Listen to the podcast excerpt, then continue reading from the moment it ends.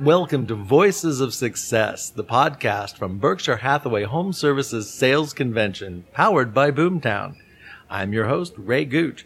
Today we have with us Berkshire Hathaway Home Services New York Properties, Dominic Longcroft. Welcome to our podcast. Thank you. A Couple of questions. First of all, is this your first Berkshire Hathaway Home Services convention? Uh, no, this is my second one. How far did you wind up traveling for Innovation 18 here? Uh, well, I um, I flew from uh, JFK in uh, New York to Austin, and then I drove. All right. Yeah. Well, some questions. Why do you do what you do? And why are you a Berkshire Hathaway Home Services Network agent? Well, um, I do what I do, and specifically in Manhattan, because I love to understand buildings. I love to understand the history of buildings. Manhattan uh, Island is a very uh, unique uh, place to sell and to understand property. There's a lot of history there. Um, so I moved to uh, New York five years ago. So um, being an Englishman, I had to, uh, and not a native New Yorker, I had to educate myself tremendously on the um, on all the facets of, of Manhattan and also in Brooklyn to understand what I was selling. So um, that for me was a great education experience, and now um, I you know been selling real estate now in, in Manhattan as I said for five years. Um, and um, and I really enjoy doing it at Berkshire Hathaway Home Services New York Properties, um, which I moved uh, uh, just over a year because of the, um, the, the, the, the, it's like being, to best describe it, it's like being in a startup, but you've got a very big donor signing the checks.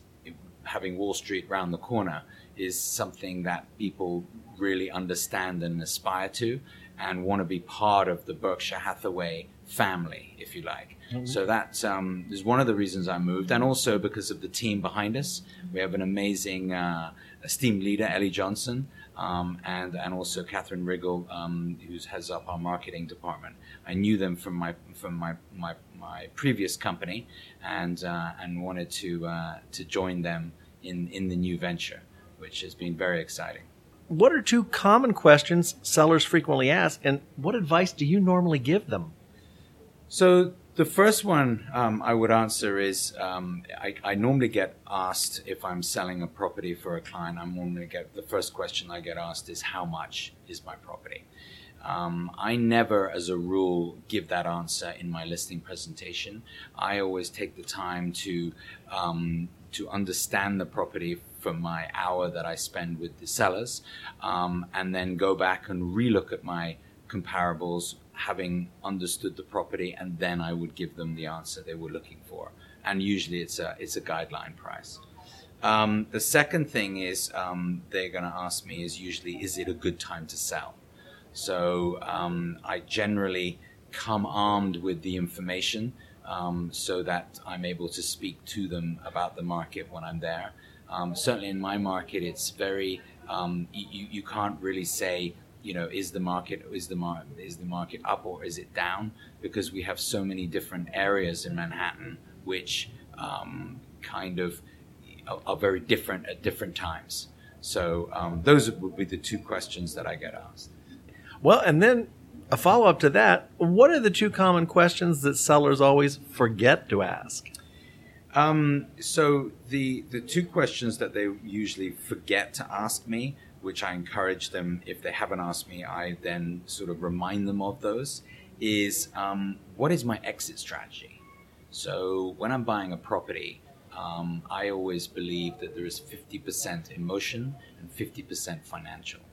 And very often they forget about the fact of when they're going to move or um, you know their life may change. So they I always encourage them to think maybe five years in advance to where they think they might be, which will help them in their decision making to to purchasing that particular property.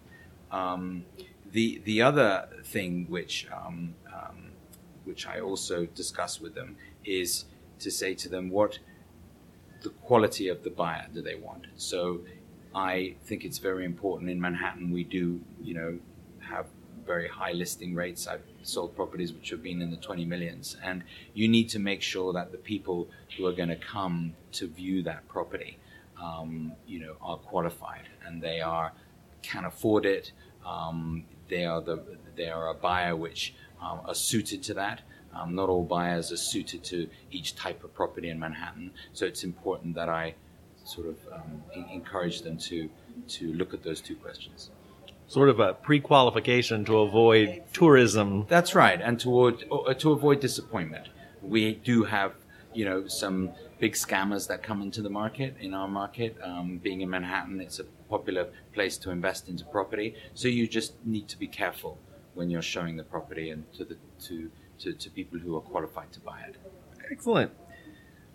Well, what is your all time favorite client story where you felt like you really changed someone's life?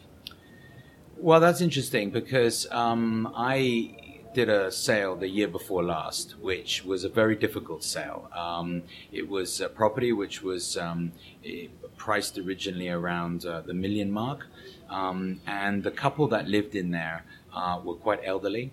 Um, and very sadly, the lady um, had dementia. Um, and it took me about a year to sell that property. Uh, one of the reasons was she couldn't leave the apartment. So I had to do all my showings with her in the apartment. And um, her daughter was very, very keen to move her into assisted living as quickly as possible. So it was heart wrenching because we couldn't get traction on the apartment because the apartment was in such a bad state and we couldn't move them out. We couldn't stage the apartment.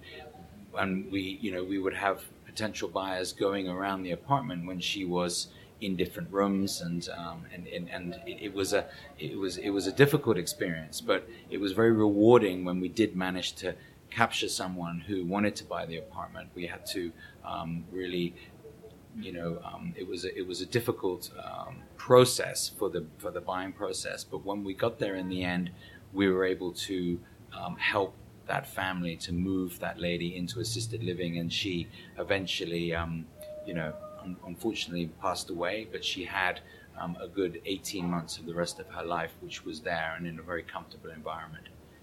Because during that process, unfortunately, her husband got sick as well, and he had to leave, and so she was on her own. It was a it was a it was a heart wrenching experience, but it was good to finally, in the end, help that family out. That's wonderful, and it it shows that the power of perseverance here and the ability to adapt to these situations is part of what makes us a wonderful industry to be in. That's right. Absolutely. Well, is there anything else you'd like to tell us today? Um, I think you know I've got one one one thing I thought that I might you know discuss here is that um, you know I've been often uh, you know asked the question of what um, home means to me and I think I always, you know, ask that question to all my clients as well. And the resounding answer is, it's where my family is. And I think that's, uh, that's, uh, that's a nice note to end on. Thank you very much for joining us in the podcast. Thank you very much.